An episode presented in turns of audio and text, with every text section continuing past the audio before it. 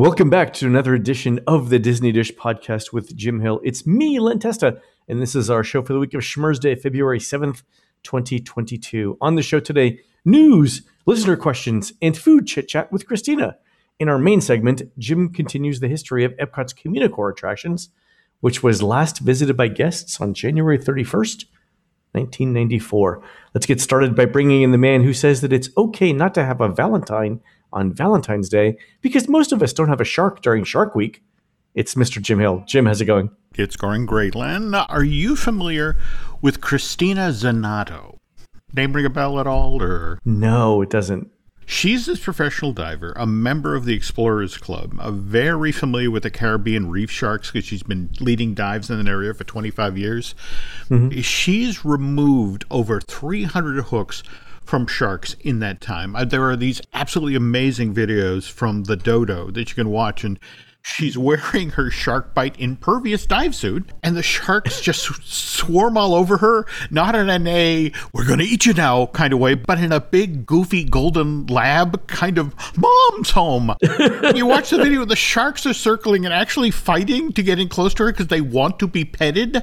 Plus, of course, there are these sharks that swim in that have hooks and fishing lines dangling out of their mouths, who kind of hover next to Christina as if to say, "Hey, my friend told me about you. You do the thing with the pliers. Could you help me out here?" That is fantastic. And I love videos like these where you see these supposedly fearsome sea creatures like moray eels who look all scary and have these vicious reputations, but then go on to bond with specific divers and so go out to visit, and they swim up and like, "Oh, he's a good boy. The moray eel is a good boy." But no, I love stuff like that. Also on the show today, we have a special guest. It is Christina from touringplans.com, back with more park food and fun. Welcome, Christina. Hello. Thank you. Thanks for having me. Awesome. All right, Jim, let's do a quick shout out to subscribers over at disneydish.bandcamp.com. Thanks to new subscribers, Big Shem 13, Kevin Cohen, and RG Gamer, and longtime subscribers, Steve Olam, Mike Down, and Aaron Dariano. Jim, when Disney asked these cast members to come up with a breakfast menu for their new Wilderness Lodge, their first few attempts did not go well at all. Then one day, as they were sitting between piles of construction dirt, a wisp of wind passed by some rebar and made a noise that sounded like, "add more butter and bacon." And Whispering Canyon was born. True story.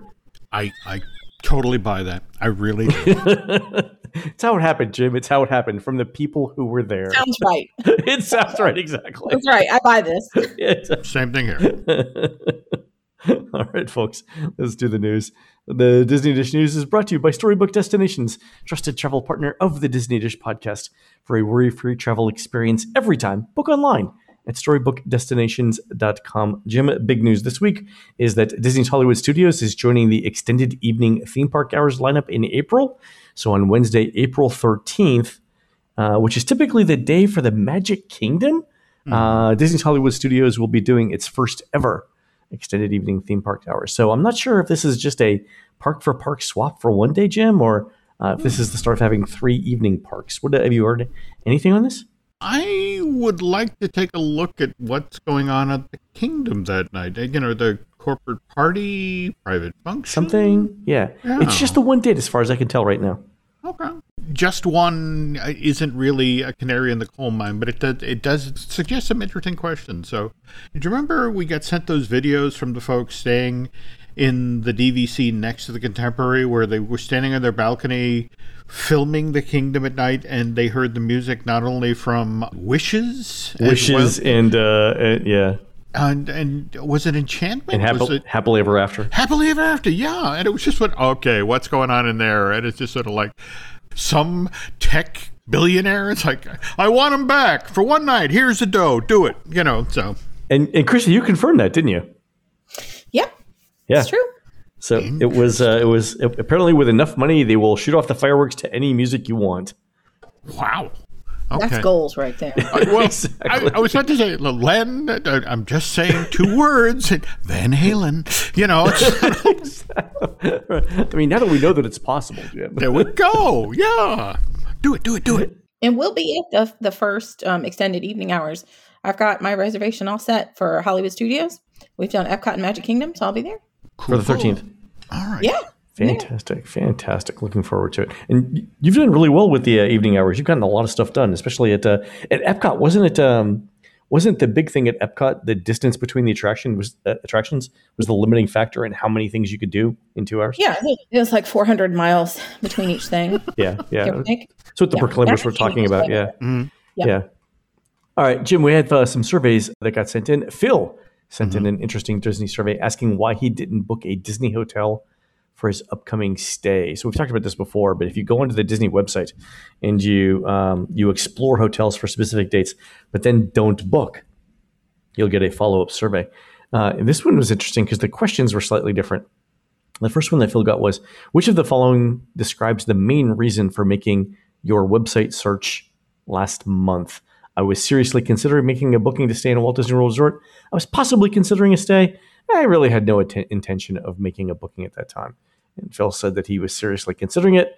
The next question then was, which hotels did you search availability and pricing for during your website visit?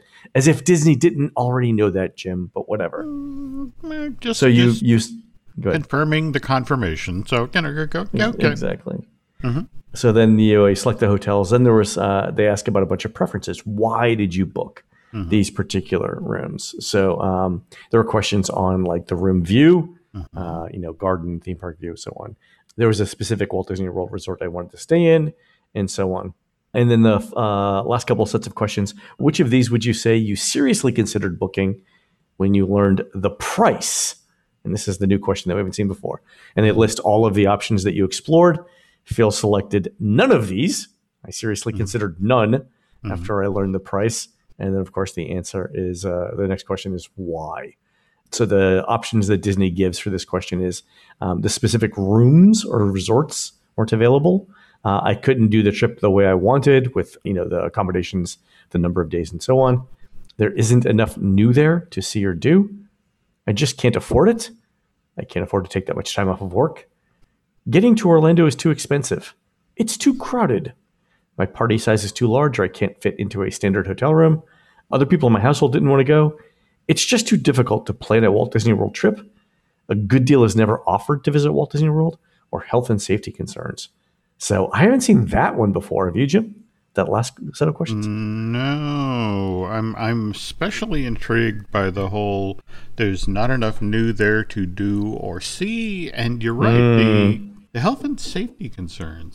But I think you and I have talked about this in the past. Disney doesn't write a survey unless they're looking for an answer ahead of that survey. Yeah, there's a specific problem that they are trying to answer, right? Yeah. So any thought after looking over this set of questions, what they're trying to zero in on? I really think that they're focused now on the cost, and we've talked about the lack of traction that anything related to the 50th has got. I mean, Jim, what, if I had to say right now, what's the biggest guest satisfaction thing coming out of the 50th? What would it be? It would have to be Spaceship Earth. That's what I think. That's what I would guess. The lights on Spaceship Earth. Yeah. Yeah. It amazes me how often I'll go over to Twitter and Instagram and somebody is just standing there capturing that whole thing as if this is the most gorgeous thing they've seen in their entire trip. And Chrissy, you've got to have seen the same thing. I mean, the whole notion of you're trying to leave the park or get into the park and you're surrounded by that group of people who are holding their phones up as if they're making an offering to the god of Spaceship Earth. I am that people, Jim. I have two phones. And the first night that the Muppet one came out, I went live for the very first show, and I cried so loudly through all of it that I had to stay for like 4 more shows to get a clean version. When that went up that night, that was just beautiful. You did a great job. Beautiful. So yeah, good stuff. Also, a survey from Jennifer, where she's doing a split stay at Animal Kingdom Lodge in Port Orleans French Quarter, got this question. How did you personally arrive at Disney's Port Orleans Resort French Quarter? By rental car, personal car, camper, or RV? By a Disney Cruise Line bus? By a non-Disney bus? By taxi, limo, shuttle, on-demand, non-Disney car service, or other? So, Jim, they're still looking at why people or how people are getting to the resort, right? Given the way Disney monitors social media and what's being said, they are not pleased with... Whenever anybody talks about, it's the Sunshine Express, is that what the new service is called? It's the new one, yeah. Okay. Sunshine Flyer, yeah. Even when people talk about, yeah, I did it, it was fine, but they then sort of go out of their way to go back and bash the fact that the Express has been shut down. And it's just one of these things where it's like, okay, when does this recede? Normally when you're dealing with a PR crisis, there's kind of a half-life, kind of the effect of, okay, we did it and it hurt, but people are talking about it less and we're done. And the thing with Magical Express is they're still talking about it. Yeah. Even there's entire regions of the country with families who have yet to discover that this particular benefit has gone away. Yeah. No, you're right. You're right, though, Jim. I went to the airport the other day to check out Sunshine Flyer, and all I have to do is post one thing on Instagram or on Twitter, and then the whole rest of the day is spent answering questions and agreeing, yes, it's terrible. Yes, I wish it would come back. Yeah. You're right. Yeah, it's just that it's this hornet's nest that won't calm down. But the new thing's set up. Look, new thing. Nobody cares. Nobody cares. There we go. Hey, Christy, you tested this in the last week, right? What was the thing that Mears took off of their website? Oh, man. All right. 20-minute guarantee? I was there in December. I was there 2 or 3 times in January, and then I went again on Monday. Time is meaningless. It was like Monday or Tuesday. I don't remember. Yeah. And it was a Schmerz day. Mm-hmm. You remember it well. Sorry. So I was checking out the Mears Connect because it's the cheapest. Obviously, they have the highest number of buses and all that stuff. So originally, their express service for up to 4 passengers, and that includes your baby, $200 round trip. And it wasn't private, but it was guaranteed that you would go direct to your resort. In most cases, it was private because I sat for, it's probably like a total of 11 hours now, timing people. And I wanted to see how long it would take them from the minute they check in until their bus left. Express, very fast. A few days into January, I discovered that they changed the price from $200 to $250. Still 4 people, babies included. Mm-hmm. Yeah, and it's still the exact same process, but they raised the price. So the other day I was there, and I'm timing buses, and 1 or 2 got off, 23 minutes. They've never been at 20 minutes. And they originally said, we'll have you on your way to your resort within 20 minutes of check-in. So that's what I was timing. I had 2 stopwatches going, right? So like you pick a person, you pick a family when they check in, and you just sit. And I tell them what I'm doing. I don't want them to think I'm the creepy lady hanging out. I'm not trying to get arrested again at the airport. Again. Kidding, never been arrested yet. So I tell them what I'm doing, and then I time to see how long it takes for them to get to the bus, and then how long does it take for the bus to leave. And they've never been at 20 minutes, but they had that promise on the website, but it was always around 20 minutes. Well, the other day I noticed it was like after 8:30, it was getting longer and longer and longer and longer. Finally, we were like at 42 minutes for one bus, and I thought, there is no way. So I went on the website to find the promise, and it's removed. Ah. Now basically, says, we'll get you there. Shut up. You paid $16. I'm summarizing. Yeah. But maybe this isn't a direct quote. There we go. Yeah, this is my interpretation of what they're saying. They're like, just come on. You don't have another choice. It's $16. Get on the bus. So, yeah, 2 huge changes, price increase, and then a really big change. So there were some people, and that was a family that I timed that got on the bus, and there was already somebody on the bus because I saw luggage in the cargo hold. So there was somebody that waited longer than 42 minutes to take off. Yeah, I think at that point I would just take an Uber. Cry. Well, but you can't. Some people can't. If you have an ACV or you have a stroller, you got 3 kids, ton of baggage, like you can't. And then if you've already paid your 16 person, I just don't think we're at a solution that's comparable to Magical Express yet. There you go. That's a good way to say it. You're right. All right, let's do some listener questions. Here's one from Paul, who says, I'm holding back on booking my next visit to Walt Disney World until the dining plan returns. Of course, with staffing and supply chain issues, the situation with the dining plan is still very much up in the air. But the Walt Disney Company has gone radio silent since they gave a "it's coming back eventually" statement 8 months ago. Have you heard anything about when the dining plan is coming back again? Jim, have you heard anything? Everything I've heard suggests that the problem is the international travelers, that our friends from the UK who just enthuse about, I booked my Disney trip because they offered this wonderful dining package for our market, and we came over. And when you have that market segment that still is dealing with COVID issues and with visa issues and that sort of thing, it's just sort of like, how can we turn the key on this if the market segment, this literally powers when people decide to book their Orlando vacations? It's just sort of like, why turn the key on that when the group that we designed this for isn't able to come over yet, at least in the numbers that we want? And so that's the other thing I think people who get the dining plan, especially here in the States, need to understand.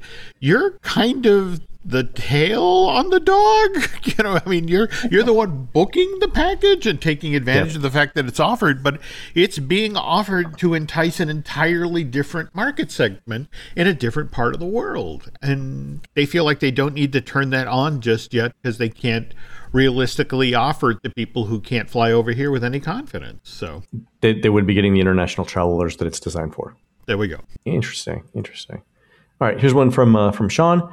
He says, my wife and I are going down to Walt Disney World on March 12th, and we desperately want to eat at Space 220. Is it possible to arrive at park opening and get in line and potentially get a walk-up? I don't mind waiting in a line to surprise her, but I jumped on the Disney dining website every day at the 6-day mark at 5 a.m. Texas time, and I can't get anything, not even at the lounge. I was thinking Christina did the waiting in line deal, but they might have been just for the opening of the restaurant. Any help or trick would be appreciated so I could make it up to her. Not to mention, it'll be our 21st wedding anniversary, and this would make for a nice surprise. So, Chrissy, is it possible to just walk up and ask for a table? It seems like that would be the best strategy. It feels like the best strategy is not to go to Space 220. At all. At all. I'd skip it. After our second trip there, Citricos is way better. Sean, we're about to save you some money. So, dude, it's not worth it. Don't do it. You're going to be upset and you're going to feel rushed and you're going to spend a fortune. And it breaks my heart to say it because I loved it so much the first time. It is not the same experience. It is absolutely not worth the money. What would you recommend in Epcot? Literally anything else. Le Cellier is never a letdown to me. Plus, he should be using the reservation finder. It's free on the Touring Plans website. You can use that if you need to get a reservation somewhere. La Hacienda is fantastic. Ooh, La Hacienda. Tepanito. I mean, name it. It's better. And then you and I went to Shula's last week, and it was delicious. Let's go to Shula's, and you don't need reservations for the bar, and it's so wonderful. I had so we went with a couple of friends, and I think we were trying to all order different things. I ended up asking the waiter, like, what steak do I order if I want the most flavorful steak? Like, I don't care about price. I don't care about tenderness. I want, like, the most flavorful steak. And so he suggested. Okay, Mensa. Everybody knows you're the smart one and I'm the cute one. Fine. It's totally fine. Yes, you did the right thing. Don't go for what you think. Listen to that. You were right. Yeah. And it was the best. He recommended the 20-ounce ribeye, Jim. Let me tell you, it was the best steak I've had probably in 5 years. Mm-hmm. On Walt Disney World property. It was delicious, perfectly cooked. Not only that, but Jim, this 20-ounce steak, like, it fed 3 people. And we had leftovers. We took that home. One of the girls took that home. Yeah. Wow. You know, I've always heard that Shula's is one of the pricier places on property. So No, not anymore. It used to be. Mm-hmm. But they've made the menu less kitschy, and the prices are extremely competitive. Like, I think my 20-ounce ribeye was $51, which is, and it was a prime, which is a really good price for that kind of steak. And again, it was delicious. Now, obviously, you're paying for the sides and stuff like that. But those are huge. The sides are huge. All four of them. No, it was fantastic. Yeah. Wow. But seriously, how long has Spaceship 20 been open and it's already taken a dive? It's only been months at this point, right? It's not good. Skip it. Holy cow. I went back in... I don't know. I went back in January and I thought it was just okay for the money at the time. So... Oh, sorry. My ribeye, which is 22 ounces, was $72. Sorry, but still completely in line with the price, the quality. Absolutely fine. All right. Yeah, we didn't eat anything else on the table, any of our other main dishes like that one. Yeah, the funny thing was we're getting ready to leave, and we had asked the waiter to keep the bread on the table throughout the meal because the bread was really good. And at the end, the kids that we were with, who were, I mean, they're kids, Jim. They're hungry all the time, right? the waiter said, you know, hey, do you guys want to take the bread home too? And of course the kids are like, yes, I'm taking the bread home. The waiter actually gave them each their own loaf of bread to take home. It was fantastic. And okay, so the chef there, Antoine Ellis, obviously a genius. Whoever the saucier is, though, that works at Shula's, deserves, like, do they do, like, Pulitzer Prize for sauces? I don't know. I think they do, yeah. They should. They should. New category, because the sauces were, it was all so good. But we ate your steak, and I had, like, a 4-pound prime rib on my plate that was like McDonald's next to yours. So the prime rib was good, but okay. Everything was good, but compared to yours, it was not. So to the listener question, I would, if you love your wife and you want to stay married, don't go to 220. Yeah, I would. So Citricos and Shula's.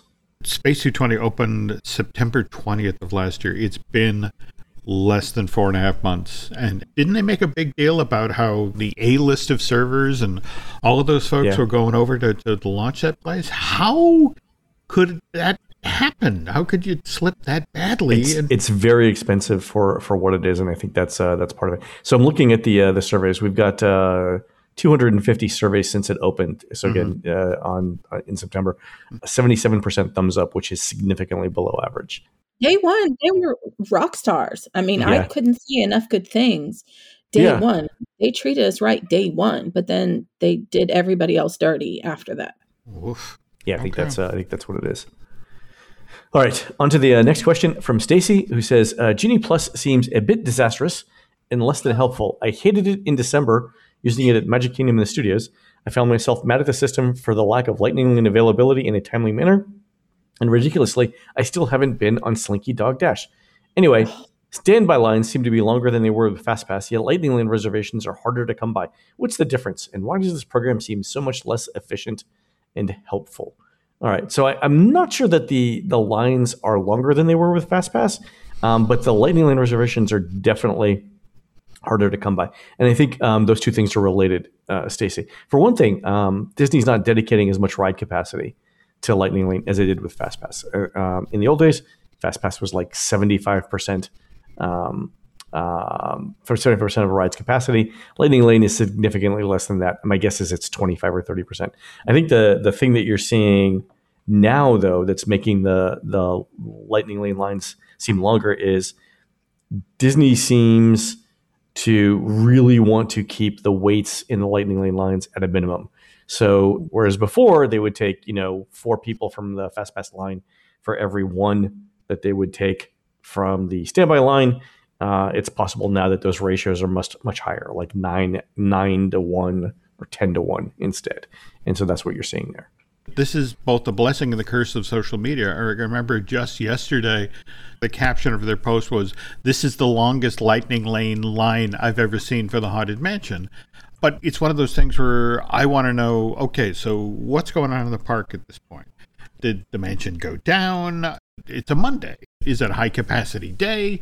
The problem is these days that the stories that are out there about Lightning Lane are so negative. We're just not getting as much positive response from the people who are, I paid the money, but man, we got right on the thing.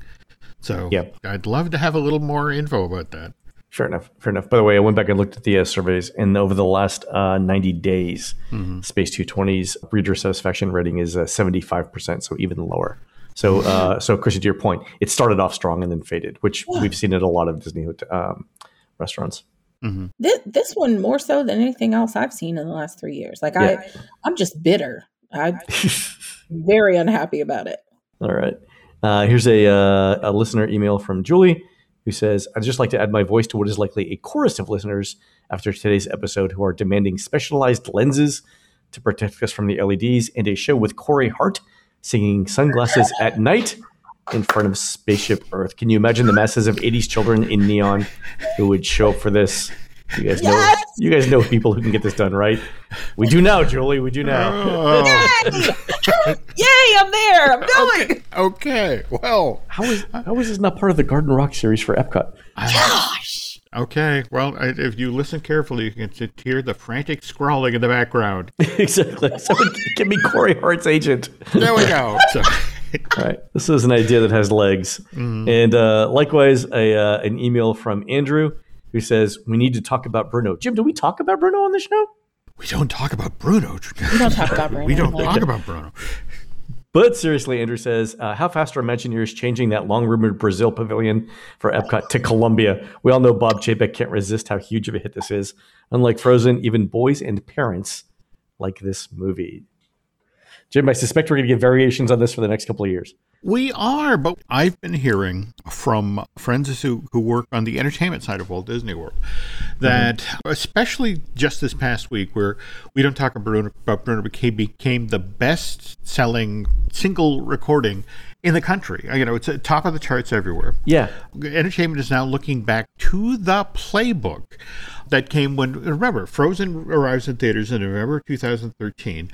It was the little train that could. It kept going and going and going. And so it was the summer of 2014 where we got the Frozen Summer Fun event that was held at the studios, which had, you remember the Premiere Theater back in the Streets of America, the little black box theater?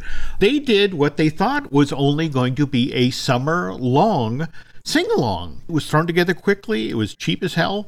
But for the first time in forever, the Frozen sing-along, and that wound up being the most popular component, which is why less than a year later, that show, and let's remember, it also had to move out of the Premiere Theater because you're about to start construction of Galaxy's Edge.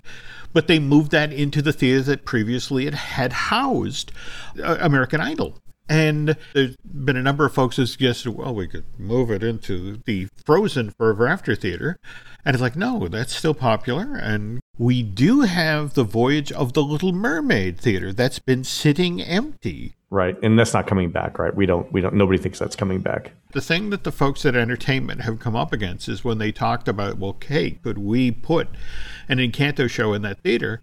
The studio actually pushed back and said, hey, remember, May of 2023, we have our live-action version of The Little Mermaid coming out, which also has brand-new songs by Lin-Manuel Miranda. So the notion of, what if that hits? We're going to want to capitalize on that as well, and that's already a space that's been dedicated for mermaids. So Long story short, they do recognize that this is good stuff, that it needs some park to go into. But the question is, at least at Walt Disney World, well, if the studio is off the table, where can this go? Because frankly, if we're talking about building a new international pavilion at World Showcase, that's 3 years, Len. Yeah. Easy. And in the style of Frozen opens in November of 2013, and by the summer of 2014, they've got something going on in the parks that drives attendance, especially on the heels of the 50th underperforming. The whole notion is, okay, where can Encanto go and how quickly? So I'm hearing they're definitely eyeballing Epcot. I've been hearing they're also eyeballing Animal Kingdom. Animal Kingdom for an Encanto show, and I want to start there, an Encanto temporary show. Will it involve? You know what? Okay, so here's an idea, Jim. Here's an idea. I'm going to combine it. It's a little synergy moment here. Okay, you get giant inflatable balloons like the Encanto characters. No, not with the balloons, Len. Nope. Back up. There we go. So. Nice try. Right. No. Fair enough.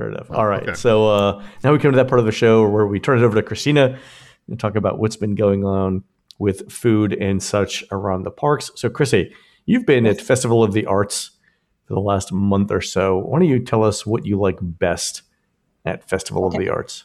Wait, let's talk about what we should avoid, and then I'll tell you all the good things, because there's so many good things. Okay. And the Encanto booth is the best booth. It's brand new. There's no arepas. Mm-hmm. Am I saying that right? Arepas, yeah, sure. Mm-hmm. Her mom makes. Yeah, they're not there, but everything else is so good. Oh, it's wonderful. It's beautiful. However, let's talk about. We didn't even go to Italy. This is the very first time. I just couldn't make myself even to use your money to go to Italy. Oh my God! You know you're desperate when people are willing to spend my money. Okay, I didn't. I didn't even want to pull out the corporate card. It wasn't worth your money. Amazing. And I'm going to tell you, France, right behind them. I might break up with France on the next festival. Everything got smaller. And all the prices are around $10. And this is supposed to be like tasting prices. Mm-hmm. So the brie and bread, yep. It's like the size of a teeny, like a biscuit. And it used to take up the whole plate. So you'd be like, give me all the bread, give me all the cheese. Mm. No, it's like a roll now. It's not a little loaf of bread any longer. Really? And yeah, it's still $8.50. Mm. So in general, even if the prices didn't change, the sizes definitely are decreasing. Yeah, but we still were able to come up with our like best $50 that you can spend at the festival. Okay, but I had to give you my disclaimer that I broke up with Italy, done, didn't even stop, looked at the prices and was like, no. And there's one other dish that I cannot speak on because I just couldn't make myself eat it. And it was, no, I couldn't. It's the pate at the Craftsman's Courtyard. It was gray. I wear gray. My soul is gray. But I will not eat gray food. And the fat was congealed on the outside. And I know this is how. Oh, you showed me a picture of it. It did not look appetizing. I mean, I like pate. I'll eat pate like when it's on a charcuterie board, or I mean, I don't even eat foie gras. I mean, contextually, every once in a while, it's a good thing. You showed me this picture of it, and I was like, this is the least appetizing thing I've seen in. There are no filters to make this in a long time. Yeah, better. And I love caper berries. It's so interesting you mentioned this, because I want to say it's within the past week to 10 days. I want to say the Starbucks at the Magic Kingdom introduced an iridescent cinnamon bun. Yeah. Which you take the glitter or whatever it is and throw it on top of it. And again, same thing with the icing. It came up gray. And it's just one of these things where there's just something about a gray breakfast pastry that it's like, I'm sorry, I can't bring myself to bite into this. Yeah. So, yeah, you're right, Greg. But again, the irony, you go to Be Our Guest, it's like, try the gray stuff. You know, it's just sort of like, oh, yes, of course. Because it's icing and it's delicious. But this is gray fat. And I just... I couldn't. It was there, and I took pictures, and I was like, hey, I get fired. You know, I'm going out for this. Well, this is how it ends. Oh, well. It was super fun. Okay. It was super fun. So I can't speak on it because I refuse to eat it. And bless the blogs out there that were like, the light touch of gray fat on top was the perfect. No, it wasn't. No, it wasn't. And you're a liar, and I don't trust you now. All right, fair enough. But the best booth, Encanto for the savories, and then my most favorite booth that you have purchased stuff from now like 5 times, from research, is Deco Delights. Okay, and so they say it's sweet treats inspired by Art Deco, from the gilded jazz age to the pastels of Miami Beach. Now, I don't know what that means. I just know it's cheap. Everything is $5.25 or under. The servings are enormous, and they are gorgeous. They're like tiny pieces of art that are desserts, and everything is wonderful. The Valrhona chocolate is the single best sweet thing in the entire festival, and it's stunning. Oh, is it? Okay. It's stunning. It's absolutely stunning. There are no dome cakes present. It's all just beautifully done. Tiny art.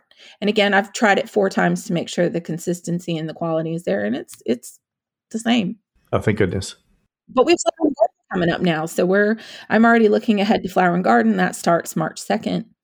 And that runs through June. So. Yeah, that's a long time. So that's March 2nd. So you're actually going to have to leave. This brings me up to my other point. You're actually going to have to leave our Galactic Star Cruiser stay. That's sad. A little bit early to go cover Flower and Garden. Yep, I'll be here all day. And then I have to come back for the dinner of Cordelia or whatever the hell it's called. I don't know. And how's your backstory coming along for the Galactic Star Cruiser? I think you have like a 10-page manifesto. You know those sharks Jim was talking about? Mm-hmm. If I could trade you and go swim with the sharks for like 20 minutes and not have to memorize I fall asleep every time I start. And Brooke is a brilliant writer. Mm-hmm. She is talented. She is a lovely human being. But it's like a buzzsaw goes off behind my ears. I just can't. All right. Well, I am also looking forward to it. Jim, did I tell you content redacted? Did you? Oh, all right, we'll talk about it offline. Yeah, we'll talk about it offline. I didn't know that. Okay, you got to call me later, too. Okay, I'll call you later. All right. Okay. All right, folks, we're going to take a quick commercial break. When we come back, Jim continues the story of Epcot's CommuniCore, which closed on January 31st, 1994, to make way for Innoventions. We'll be right back.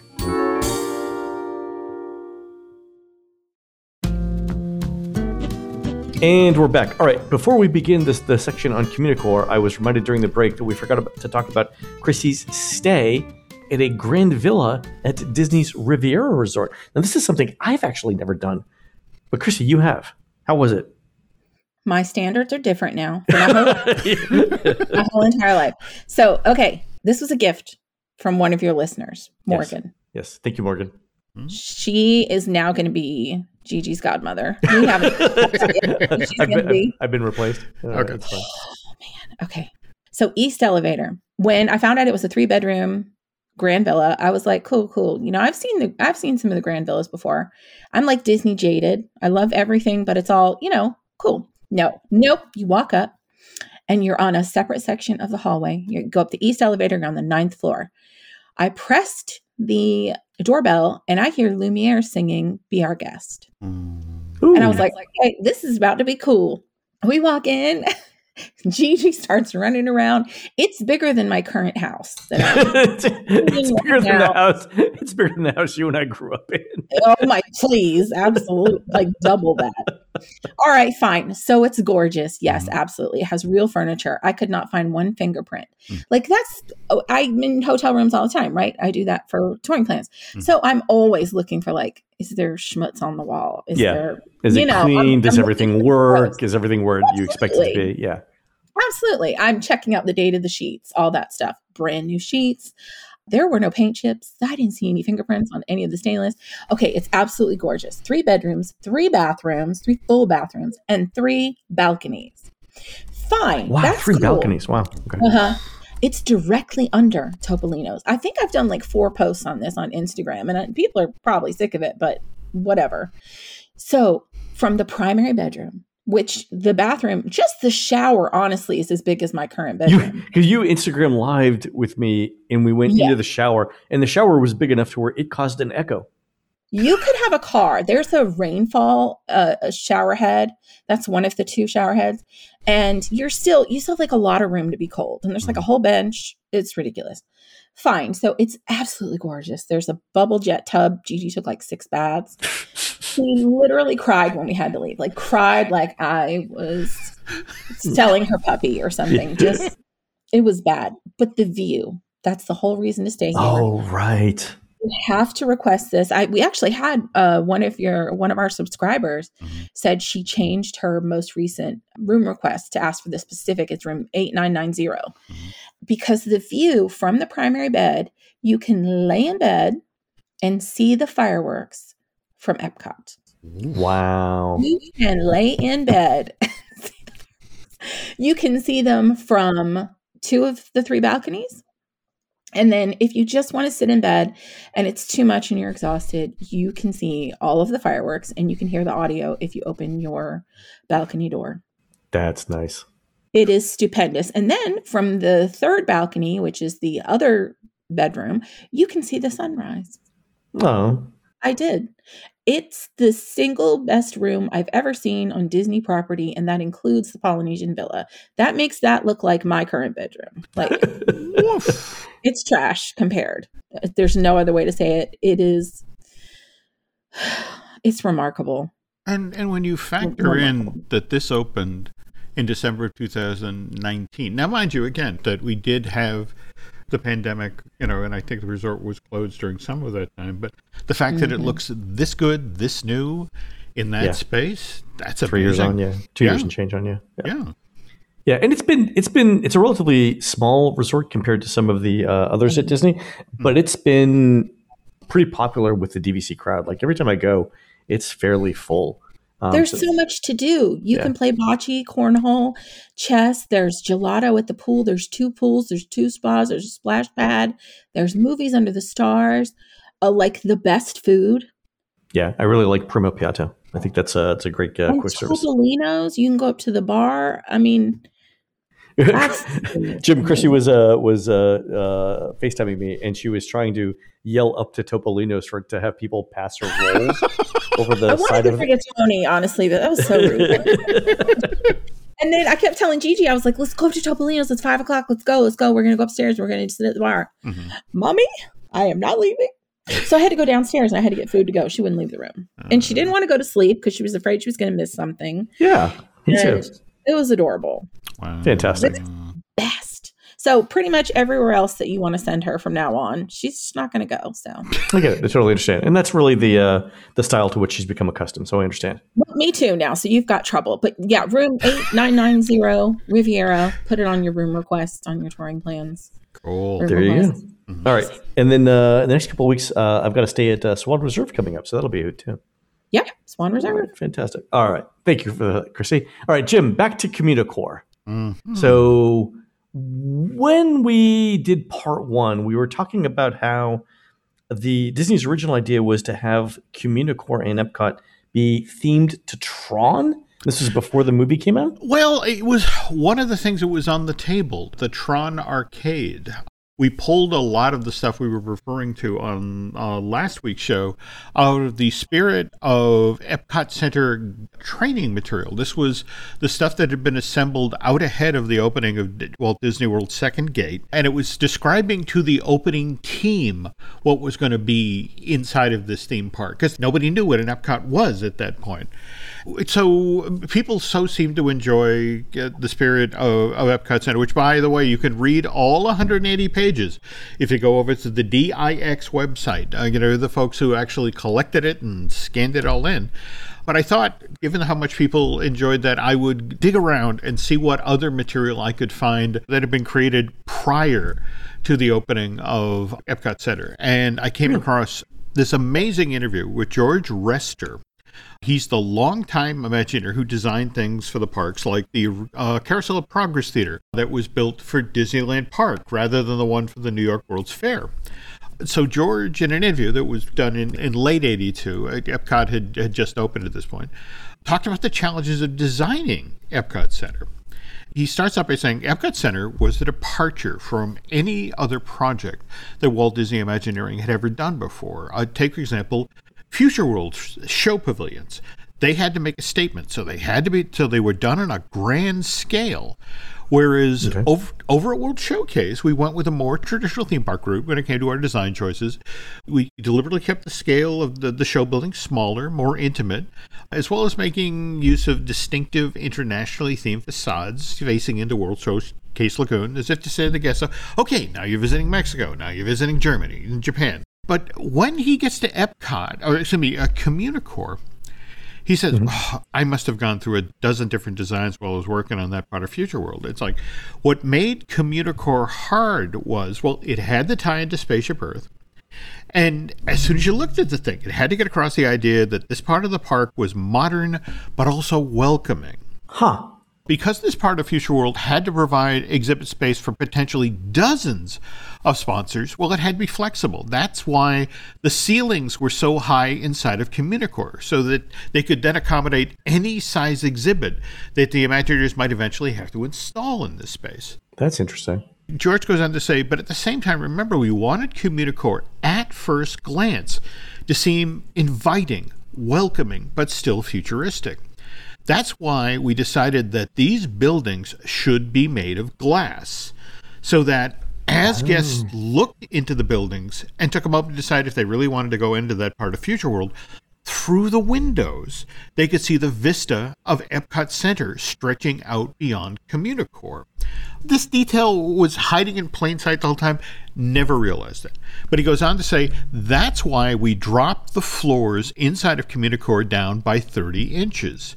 We wanted the guests outside to be able to see over the heads of the guests who were inside, out through the windows to see that impressive Future World, all the Future World pavilions that surrounded CommuniCore. So the floor of CommuniCore was down 30 inches, almost 3 feet, 2.5 feet. Yeah. Huh.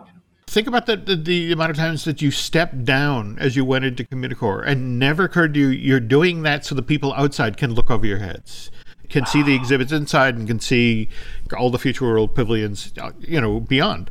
We also built CommuniCore with expansion in mind.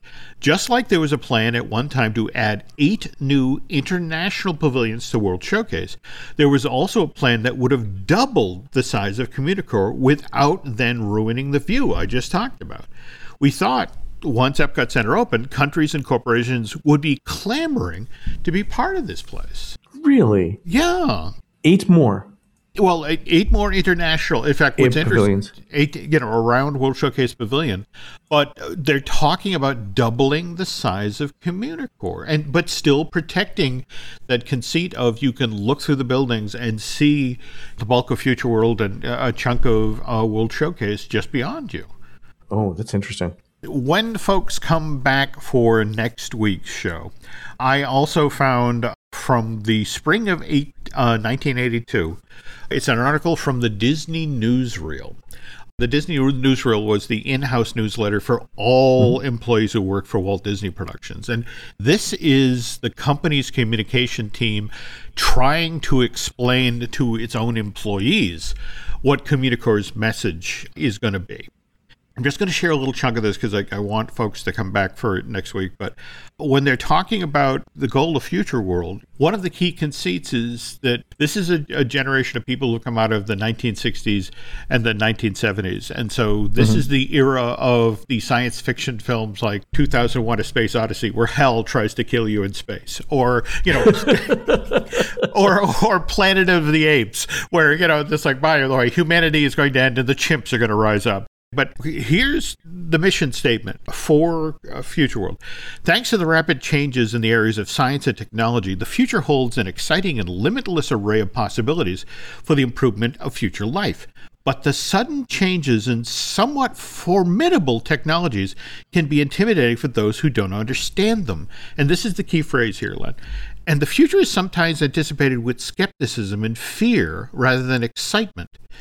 All the pavilions for Future World are designed to dispel some of that doubt and anxiety that people feel about the future, and CommuniCore takes that goal one step further by offering guests the opportunity to deal with advanced technologies on an individual, personal level. The exhibits in CommuniCore are aimed at reassuring guests and making them feel comfortable with computers and other implements of high technology. Wow. So, you know, the whole notion is that the American industry hired Disney. It's like, you're going to bank remotely, okay? You're going to go up to a machine. You're going to put in a card. Money's going to spit out. Everything's fine. Don't worry about it. You know, the kids' college fund is still in there. Well, I mean, you mentioned it, but in 82, relatively few homes had personal computers. I mean, they weren't ubiquitous. Absolutely. When we talk about it next week, they keep hammering on that point over and over and over again, to the effect of the World Key Information Service, the notion that you just walk up to this television screen and you touch it, and then suddenly there'd be... And that's the other thing, Len. This early on, Epcot didn't have cast members. They had hosts and hostess. They touched the computer screen and an Epcot host would be there. And it's like, how can I help you? What restaurant can I get you a reservation in? And please don't ask for this. You know, please don't ask for Space 220 because you heard what Chrissy just said about this. You don't want to, exactly. You know. So, but yeah, we'll get into all that and how, again, that just this relentless drumbeat of computers are nice, are good, are fun. Though I will tell you one other quick story here that tells you a lot about, even at this point, they're second guessing themselves. Okay. You remember SMRT-1? Right? The little robot? SMRT-1, yeah, the robot from CommuniCore, yeah. Okay, so this is spring of 1982, less than 6 months from the opening of the park. Care to guess what SMRT-1 was called back then? The Astuter Computer. No, Smart Alec. Oh. It was literally right. Smart AL-X, and it was the notion of... you know, people are going to come up, and when he beats them at a numbers guessing game, they're going to think he's being a jerk. So it's like, no, we don't want to call him Smart Alec. That could potentially offend somebody. Let's call him SMRT-1. There we go. Wow. I mean, it's things you got to consider, right? No, absolutely. But next show, we'll do a deeper dive. And in a weird sort of way, Len, I have to thank you for suggesting that we get on this road, because I have been reading about 1982 Epcot in depth for the first time in year. I mean, 30 years, you know, no, yeah. 40 years this year. And it really is, they were trying for something hopeful. They were trying for something educational, entertaining. And if it had worked, there were plans to expand all of this. So I mean, it was really ambitious, but to your point, it was a look at how computers were already working in industry and society, and then how they would work going forward. So there was a lot of stuff about like, you know, here's how the nation's transportation network works, which probably not a great theme park offering, but you know, in terms of like showing people what computers already did, yeah, it was ambitious for the day. Chris, you were, this is before your time, right? I remember you talking about it my whole life. Okay, there you go. Well, we'll leave it at that then. All right. Okay. I may continue to do so because I really like the whole exhibit. Yeah. All right, folks, that's going to do it for the Disney Dish show today. Please head on over to disneydish.bandcamp.com where you'll find exclusive shows never before heard on iTunes, including the second half of our story on Disneyland's flying saucers. On next week's show, we're going to finish up this history of Epcot's CommuniCore. You can find more of Jim at jimhillmedia.com and more of me, Len, at touringplans.com. Chrissy, where can people find you? And thanks for coming back on, by the way. Absolutely. Anytime. At Touring Plans. Instagram at Touring Plans. Fantastic. We are produced fabulously by Aaron Adams, who will be debuting his new collection of cashmere-lined high-visibility mining helmets at the 2022 North Idaho Safety Fest on February 23rd, 24th, and 25th at the North Idaho College Workforce Training Center in beautiful downtown Twin Falls, Idaho. While Aaron's doing that, please go onto iTunes and rate our show and tell us what you'd like to hear next. For Jim, this is Len. We will see you on the next show.